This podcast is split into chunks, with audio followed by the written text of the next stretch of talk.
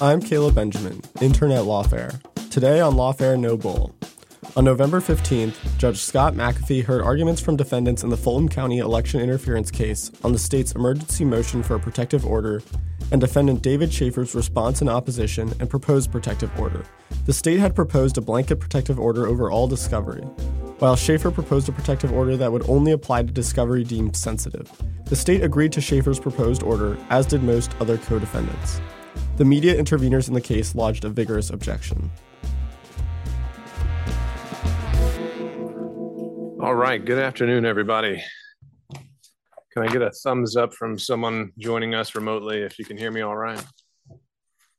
Need to switch views here. Okay, great. Are we ready to go on the record, Ms. Sims? Okay, then this is 23 SC 188947. We are here today on the state's emergency renewed motion for a protective order. And we had invited all named defendants to join us if they were interested. And so I think the first thing we should probably do is take a roll call and see who has made it.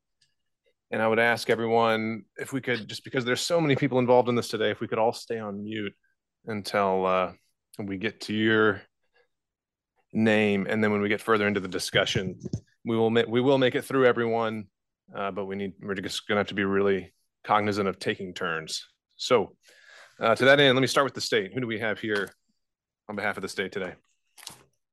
Judges, Special Prosecutor Nathan Wade, present here. All right, and Mr. Wade, who'd be arguing today or making any announcements for the state? Partially myself and Mr. Wooten, Deputy District Attorney Mr. Wooten. Okay, great. And Mr. Sadow, I see you, sir. Good afternoon. Excuse me, Your Honor. Good afternoon. Anyone else on your end that we need to be waiting for or make note of? I believe Ms. Little is also on. I am. All right, great. Thank you. And anyone here on behalf of Mr. Giuliani? All right, not hearing anyone. Anyone here on behalf of Mr. Eastman? Anyone here for Mr. Meadows? Your Honor, Jim Durham on behalf of Mr. Meadows. All right, welcome, Mr. Durham. And Mr. Clark? Good afternoon, Your Honor. Catherine Bernard here for Jeffrey Clark. Thank you, Ms. Bernard.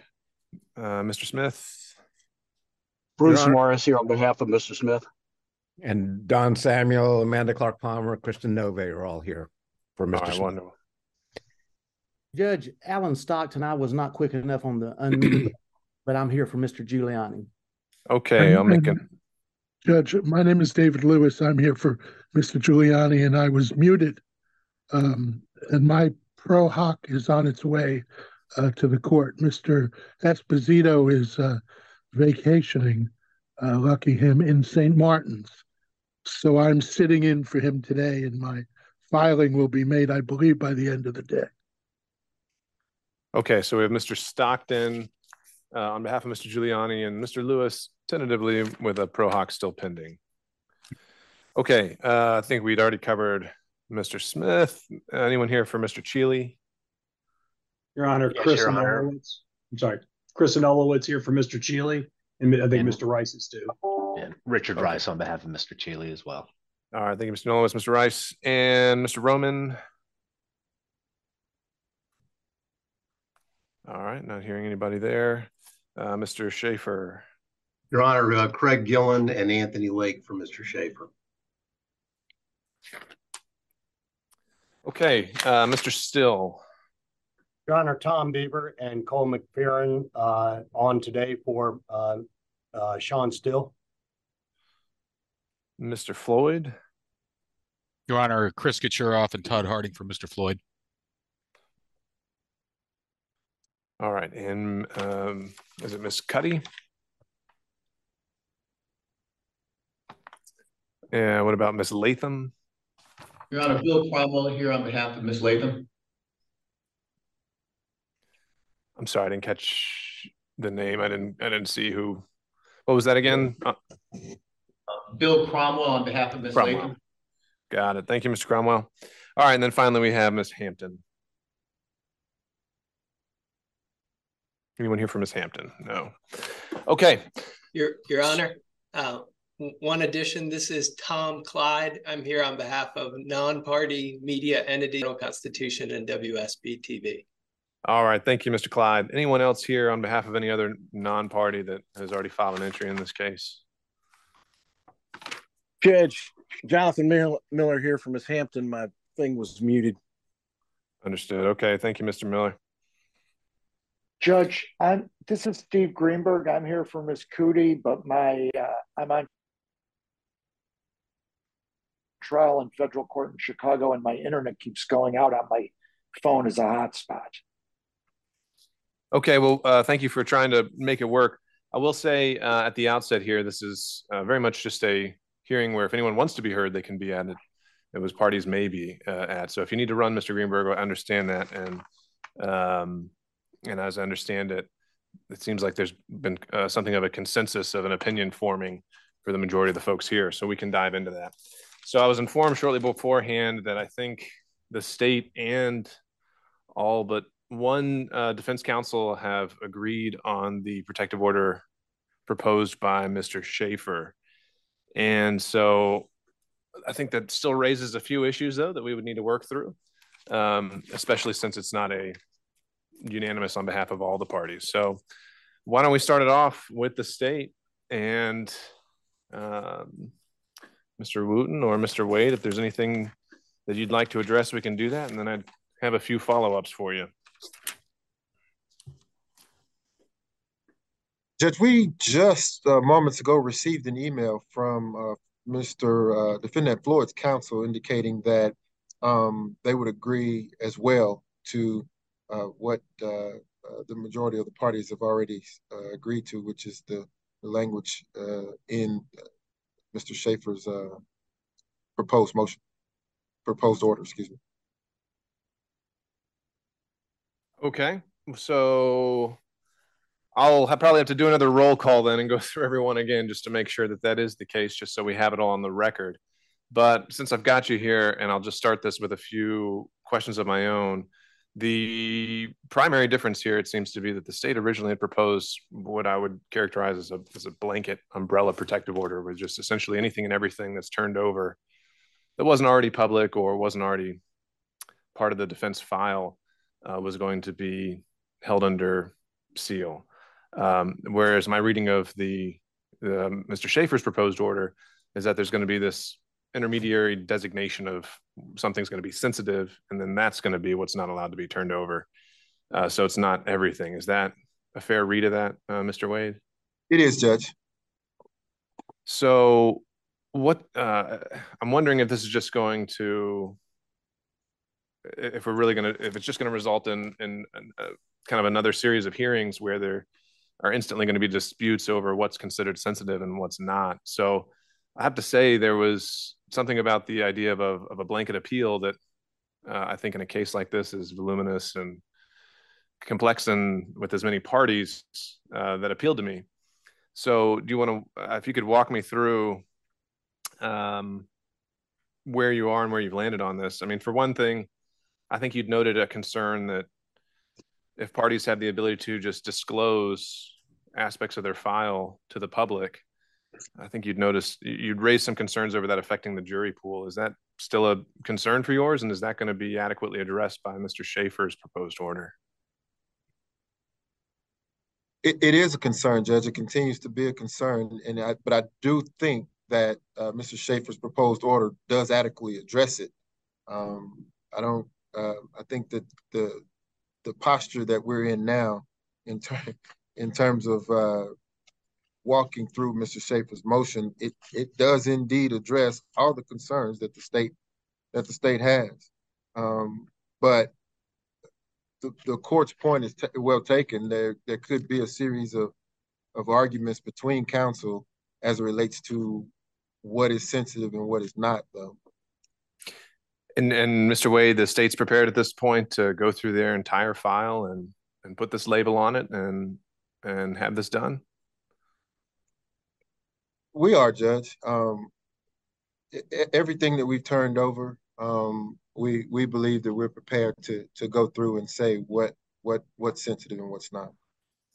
I think you'd indicated, or excuse me, in the proposed order, it indicated simply that what's going to be sensitive is something that should be confidential under applicable law. Can you give us any more guidance of what you anticipate the state labeling as sensitive? Judge, I can say as one example, and I think this is kind of what brought us here, certainly proffers, any videos of proffers would be an immediate example of something that would be sensitive. Anything that contains, of course, you know, personal identifying information would be sensitive. Business records that are considered confidential or that would otherwise be protected because of some economic harm, if they were to be disclosed, would be sensitive. Largely in line, Judge, with what's covered under 17-16-4, we believe, with just some additional, or excuse me, 17-16-4D, with some additional things that I think just by their very nature make sense to be confidential. Like I said, for example, the proffer videos. And I think one of the other lingering issues we had to talk about was the state's method of disclosing proffer videos, if any, going forward, going to change as a result of this week's developments. Yes, Judge, if the court were to enter this order, the proposed order, as it is drafted right now, we would maintain the same system that we've been using, which is we would copy and provide copies of all that information over to the defense. So it would, if this order is adopted, it would not change the process other than the procedures that are provided for in the order itself.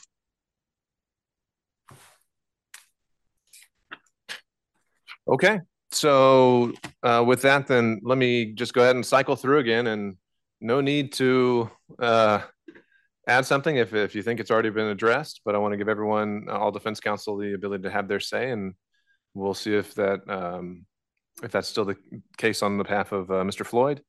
And so from the top, Mr. Sadow, anything that you felt you needed to add? No, Your Honor, we are in agreement with the proposed order as described by the state. And of course, it's Mr. Shafer's proposed order we've joined in, but we're in agreement. All right. And for Mr. Giuliani, Mr. Stockton. Judge, we're in agreement as well. All right, Mr. Durham, on behalf of Mr. Meadows. We're in agreement, Your Honor. Ms. Bernard, on behalf of Mr. Clark. Your Honor, our position remains that no protective order is necessary. However, if the court is inclined to enter one, then we do consent to the entry of the one that has been proposed by Mr. Shafer. And why don't you think one is necessary, Ms. Bernard?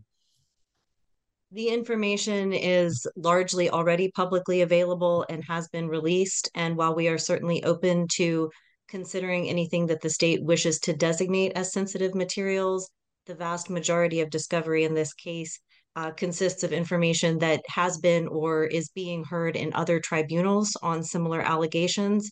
And so we don't think this is information that is being released in a number of forums in a number of different ways. And so we don't believe that any of it is necessarily protectable, though, of course, if there is any personally identifying information, as the state has indicated, we're not going to share anything inappropriately. And because Mr. Shafer's proposed order has that carve out for everything that's already part of the public record, wouldn't that address your main point there?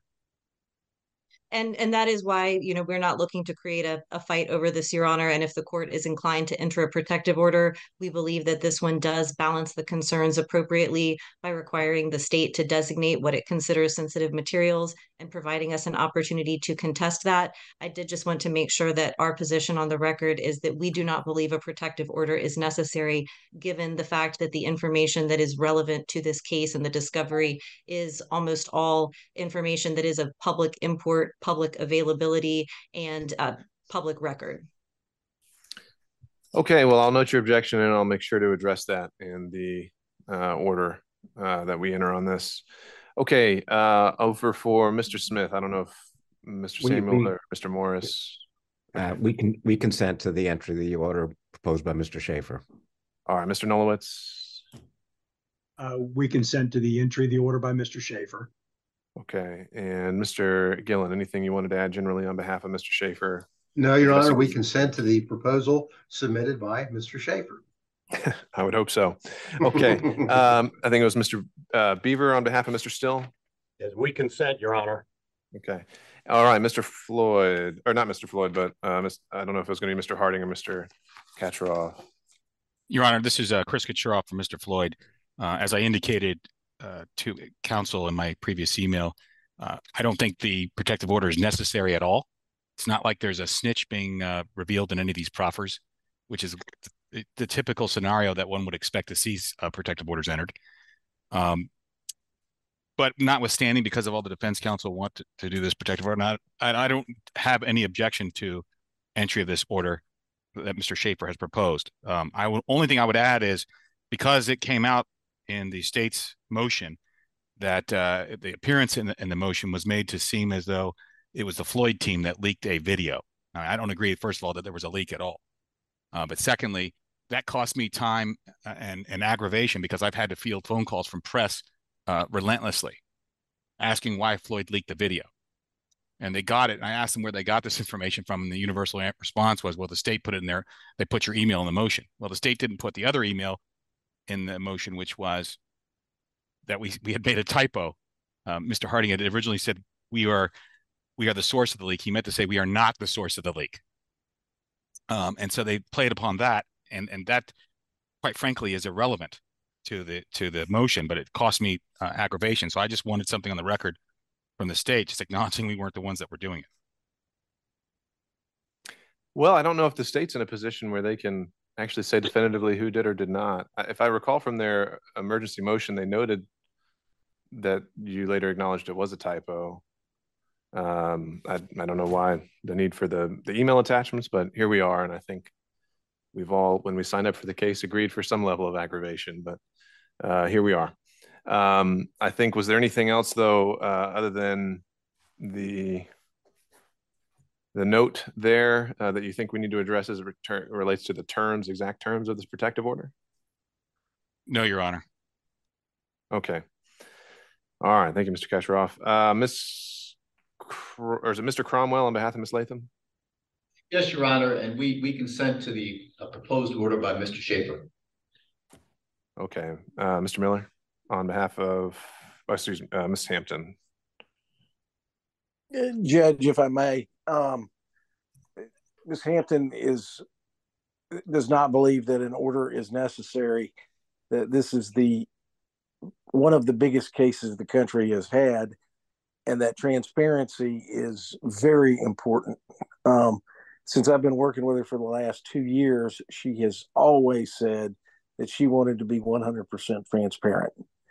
And that is why we are opposed to having any kind of regulations on what we can expose and what we can't. But with that in mind, we will adhere to any court order that the court does, and will do so with diligence. But Judge, in being transparent with the court and to make sure that nobody else gets blamed for what happened, and so that I can go to sleep well tonight, Judge, I did release those videos to one outlet. And on all candor to the court, I need the court to know that. Well, I appreciate that candor, Mr. Miller. Is there anything else, though, you'd want to add in terms of, I suppose I would lodge it as an objection to the protective order, but not a vigorous one, I suppose. Is there anything else you'd want to add, though, your thinking behind why you felt these proffers needed to be part of the public record? Because it feels like that should be part of the analysis that I had to do of justifying a protective order. Okay, if the court will entertain me. Judge, all four of those people that did their proffers, they stood in front of you, they did their plea, it was all recorded, it was sent out there for the world to see. And to put those proffers, hide those proffers that show all the underlying things that went into those pleas, it misleads the public about what's going on. I don't believe that two of those defendants were directly related to my client.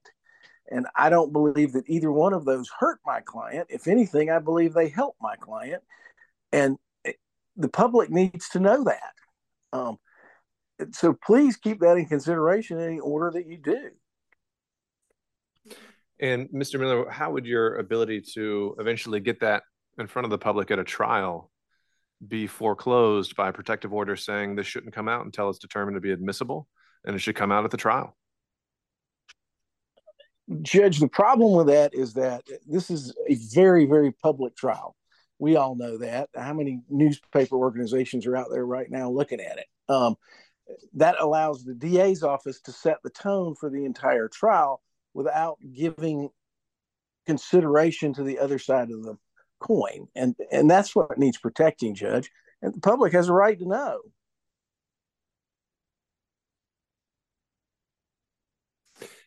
Well, it's a good slogan, but do we have any case law that says pretrial discovery is a part of our First Amendment concerns? I know Mr. Clyde is sitting there just waiting to be teed up here on behalf of the media organizations.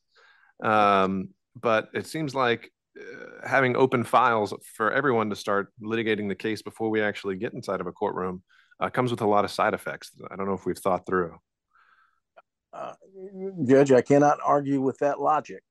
But so far as case law on these issues, I can quote you a couple of things, but note that the state's only case law that they came up with was a case that wasn't even related to Georgia from 1993.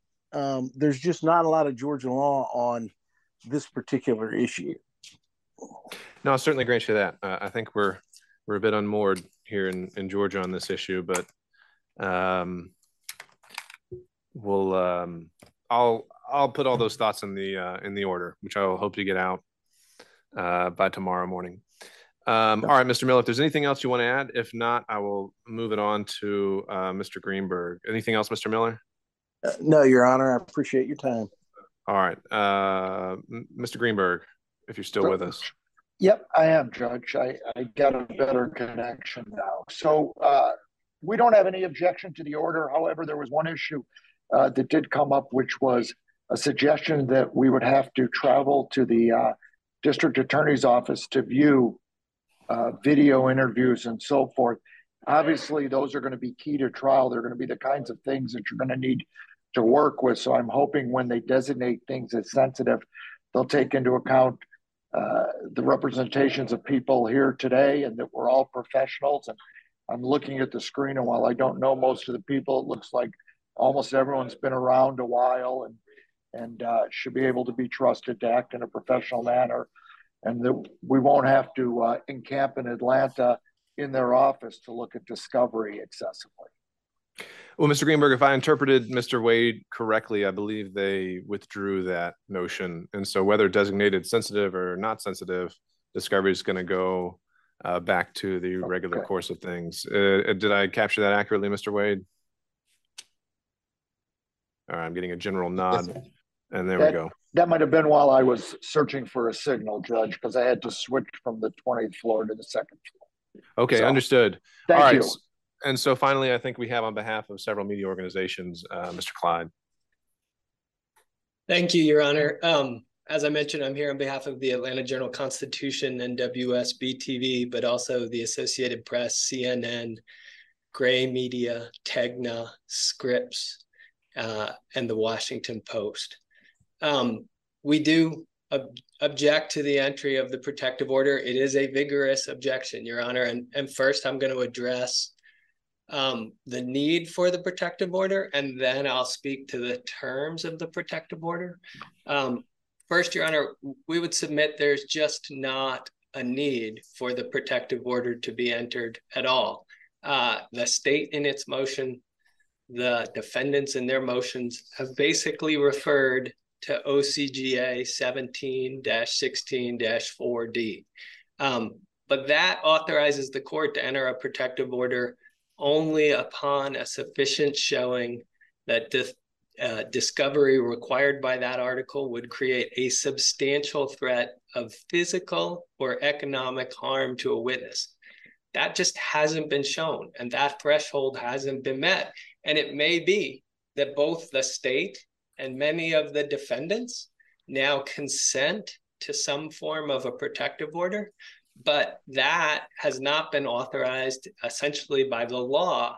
Essentially what the state and the defendants are trying to do is get the authority of the court behind an order that will impose secrecy on information that's exchanged during the discovery process, notwithstanding how newsworthy that information is, notwithstanding how much it might inform the public about the circumstances of this case, but particularly in this case, the circumstances of an election that took place that's of extremely significant public importance. So, Your Honor, it's not a matter of whether both sides agree. It's a matter of whether the standard has been met, and we would submit the showing is clearly insufficient to meet that standard.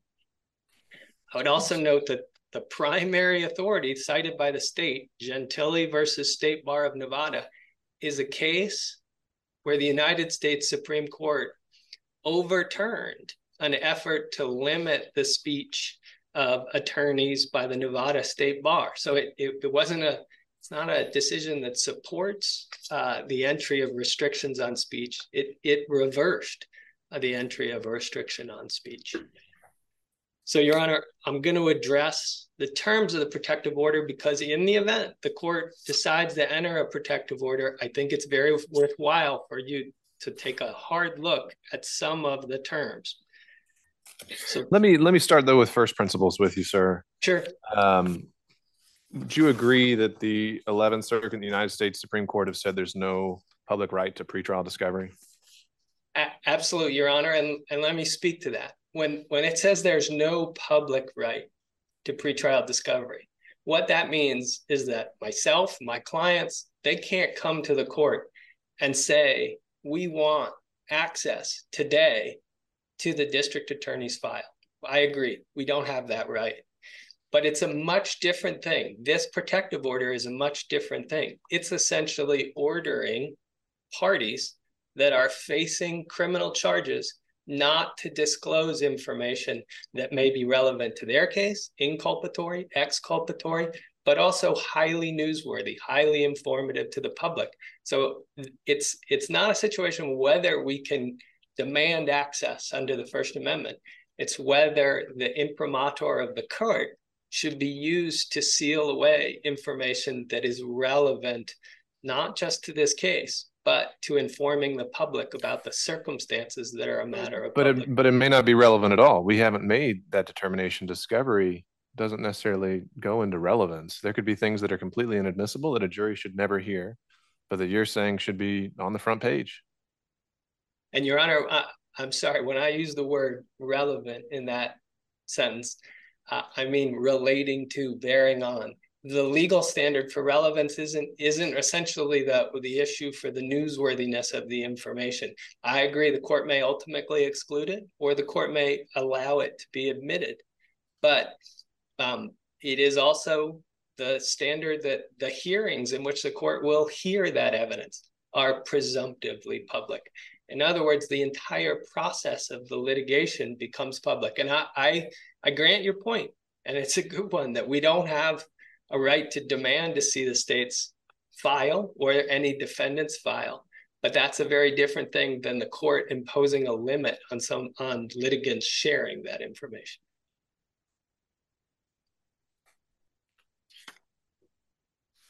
Your Honor, I'm going to jump to the terms of the protective order, because I think there also are troubling terms within the proposed protective order, and I'm speaking to Mr. Shafer's protective order at this point. This proposed protective order would authorize the state to restrict access to sensitive material. And the only definition of that is believes in good faith is entitled to confidential treatment under applicable law. And Your Honor, I would argue that's a complete departure from the standard that was articulated by the General Assembly that is part of Georgia law. As we just read, the standard that's set forth in 17-16-4D, and it's quite demanding. It requires a showing about essentially physical or economic harm to a witness. This standard is completely amorphous, and it's essentially to get delegated entirely to the state to decide, at least as a threshold matter. That provision is in conflict with Georgia law. At a minimum, there's got to be standards, and those standards have to track Georgia law. When you say Georgia law, you just mean that one provision under the Reciprocal Discovery Act? I do, because I believe that's the only provision that authorizes the entry of this kind of protective order. What about the courts? The court just has general equitable powers to organize and control all members and attorneys appearing before it. Your Honor, I believe that the court does have general powers to control the courtroom and the court proceedings. But in terms of imposing limitations on speech, I think there would have to be a legislative basis for that. And that's simply not a step that the Georgia General Assembly has taken. And so why do I think that's a reasonable position for the Georgia General Assembly to take? Because essentially, and I'm going to echo some of the comments made by Ms. Hampton's counsel, is the court is accusing some, I mean, I'm sorry, not the court, the state is accusing somebody of a crime, imposing that threat upon them.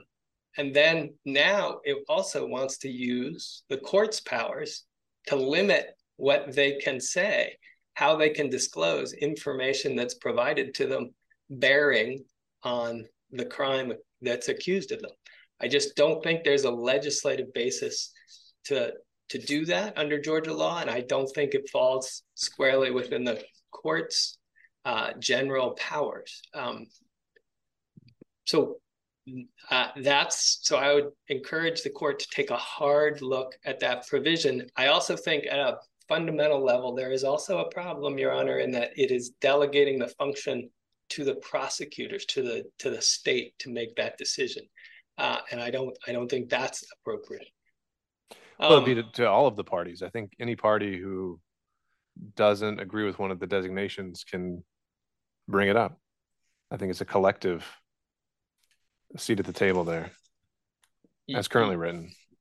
Your Honor, I understand that they can then oppose the position, but at a minimum, there would have to be standards that everybody had to comply by. It may be the case, and it's frequently true in litigation, that both sides are happy to proceed in secrecy, but that is generally not the approved approach of our court system. And so this structure would have to have standards in place that would limit the decision-making. Otherwise, both sides could just, as a matter of convenience, say, hey, let's agree to keep all of this information confidential, notwithstanding how newsworthy, how informative to the public it might be.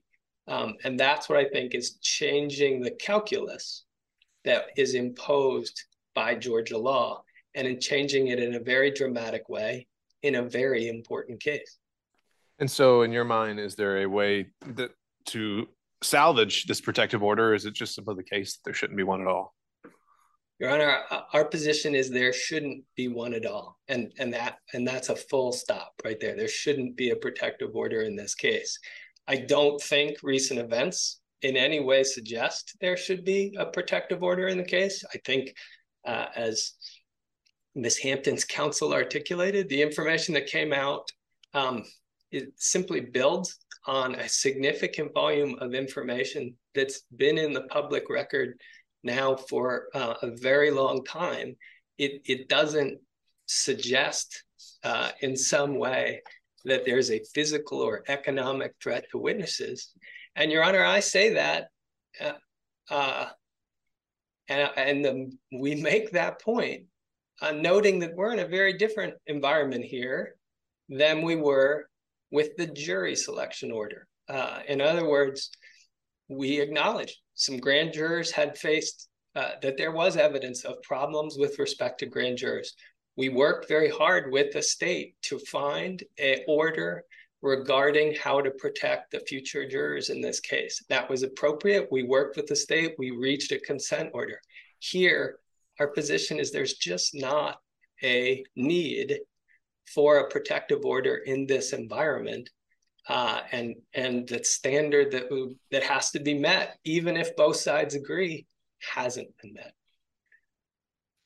There is one other provision, though, that, Your Honor, I would like to draw the court's attention to, because it also, to us, is clearly inappropriate, and that's paragraph 9 of the proposed order, where it says, any evidence designated by the state as a sensitive material shall not be filed with the court except under seal. In other words, it's laying the groundwork to file these materials under seal. That is directly in conflict with Rule 21. In both civil cases and criminal cases, materials can't be filed under seal until the court has a hearing, considers the document by document, the issues that are being asked to be filed under seal, and weighs the evidence about whether privacy outweighs public interest with respect to the filed materials. It is, once materials are filed, to note the dividing line that the court mentioned before, then the media and the public and the press have a full-on constitutional right to access to those materials. So the proposed order that's being suggested by Mr. Shafer, we think is not appropriate with respect to trying to protect the discovery process. We would submit it's also clearly inappropriate because it is intruding into the constitutional protection for filed materials as well.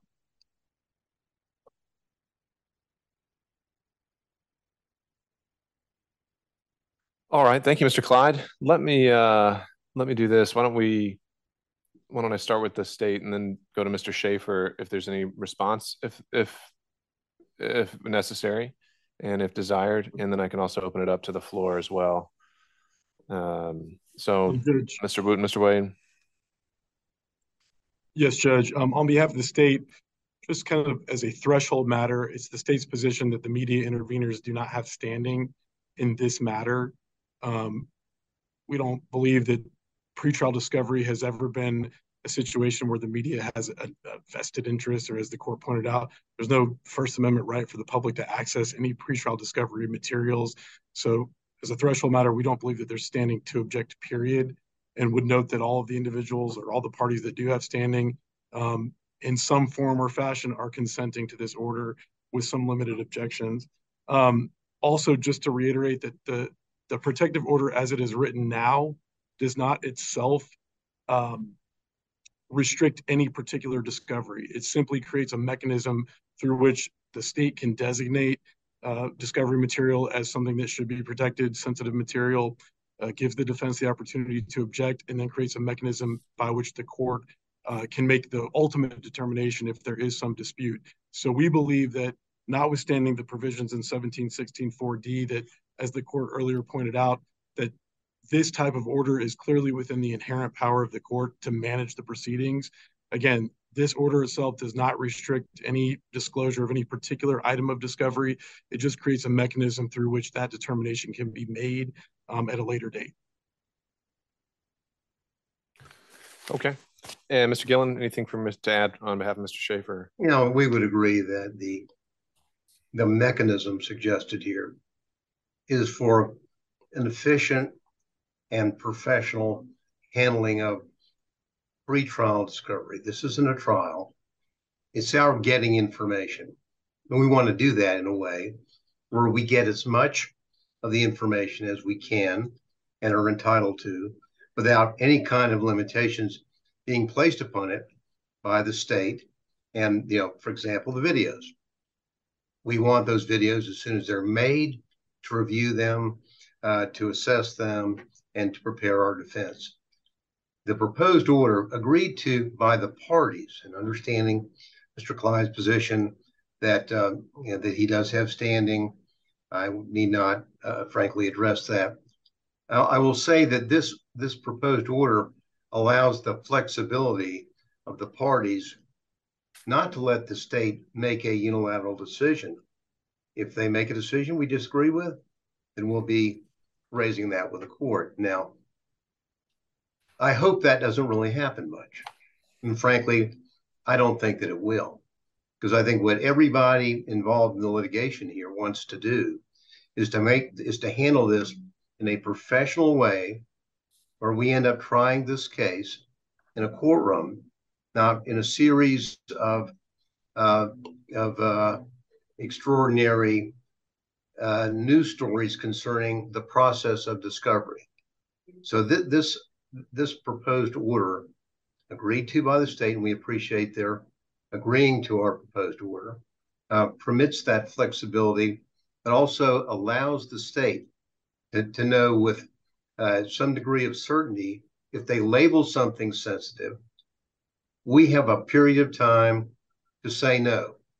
We probably, I doubt in many instances, will. But if we do, then we're going to be bringing that back to court. And also, in this proposed order, there is a component which allows, if you know, that there can be either party or a party can move to modify if it's not working. I think it's going to work, and I hope that the court does adopt the proposed order that we have proposed, and there have been no real objections by any of the defense counsel, other than they don't believe that there should be any limitations.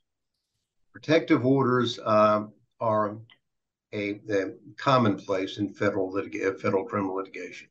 I understand this is not a federal trial, but I mention that point because it's a way of illustrating how the parties, although we can battle on various issues, evidentiary, legal issues, that in the context of sensitive information or material that one side or the other believes should not be disseminated now publicly for media consumption, allows for that kind of protection. And if we can't agree, then ultimately it goes to the court. So notwithstanding Mr. Clyde's objections, we would ask that the court sign the consent order that has been agreed to by the state and by the defense counsel. All right, thank you, Mr. Gillen. And perhaps by show of Zoom hands, if there's any other defense counsel who just wanted to be heard or make a point, I'll survey the room now, but seeing none. This is Chris Kachuroff for Mr. Yes, Floyd. Sir. My client wants me to state that he's withdrawing his consent to the Shafer order, and he agrees with the Mr. Clyde's argument on the Atlanta Journal-Constitution side. All right, so noted.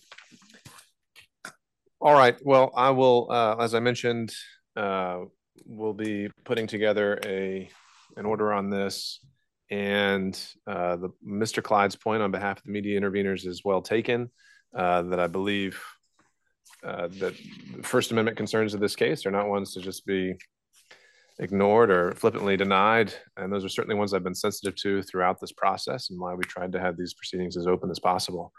However, pretrial discovery, I think, places us in a very different realm. And there are, as my understanding and reading of much of the federal case law on this point, I guess I'll highlight Seattle Times, which is the United States Supreme Court case from 1984, as well as, I think it was Anderson, United States v. Anderson, 11th Circuit case from 1986, which very much go into these issues of why discovery is something that is placed in a different box than just your general courtroom proceedings, which are going to remain open throughout this process for everyone. But until we decide what's going to be relevant and admissible, this case should be tried, not in the court of public opinion as much as possible, but before a jury and with competent, with evidence that has been vetted and approved. So, and also to Mr. Clyde's point, I think that being, that just constraining ourselves to the discovery, reciprocal discovery statute does, may not address all of the points raised in the protective order. But again, through my read of Seattle Times and generally the court's equitable powers laid out in 15-1-3, the court has the power to control in the furtherance of justice, the conduct of its officers. And I combine that with the need to keep the jury pool as untainted as possible, the need to keep discovery free flowing in this process so that all parties can be prepared and to prevent pretrial surprise. We've already seen what may happen if a protective order isn't put in place, which is onerous logistical burdens that we're going to have to discuss. And I think a protective order mitigates, if not protects against all those entirely. So again, I'll be looking very closely, Mr. Clyde, at some of the other First Amendment aspects you raise, such as the ceilings to courtroom filings and that sort of thing. But I certainly will be modeling a protective order based on that proposed by Mr. Shafer. So to that end, we'll conclude on that issue. I do want to highlight, and since everyone's here, we can open the floor to general housekeeping, I suppose. But I did want to add, we have our another discovery deadline coming up on December 4th for reciprocal defense discovery. I've received and reviewed two motion extensions for that on behalf of Mr. Meadows and Mr. Clark. And I just wanted to flag for everyone that my thought right now is to add those onto our motions hearing on December 1st so that we can address those if counsel are going to be available. But I would add that the initial inclination is that if the extension is going to be granted, it's only going to be for the motions deadline. I didn't see a case articulated in those briefs of why an initial batch of reciprocal discovery on behalf of the defense should not be turned over by December 4th. So I just would flag that. And I would think that if anyone else is anticipating wanting to file motions for extensions, that it would most likely be more conducive to do all that in one batch on the first as well. And we can consider those issues. So with that, is there any other kind of housekeeping? Will Zoom be available on? I'm sorry, Your Honor, will Zoom be available for the hearing on the 1st? All right, Mr. Greenberg, if that is necessary, I'll certainly entertain the request. I understand you're, I think you said on trial in Illinois or something like that. All right. Yes. Thank you. All right, any other counsel want to be heard on that or any other housekeeping matter since we're all here? Okay, seeing none, then be on the lookout for that supplemental notice for the 1st, and we will see you all then, those who are on the schedule. Thank you all. Thank you, Your Honor. Thank you, Your Honor.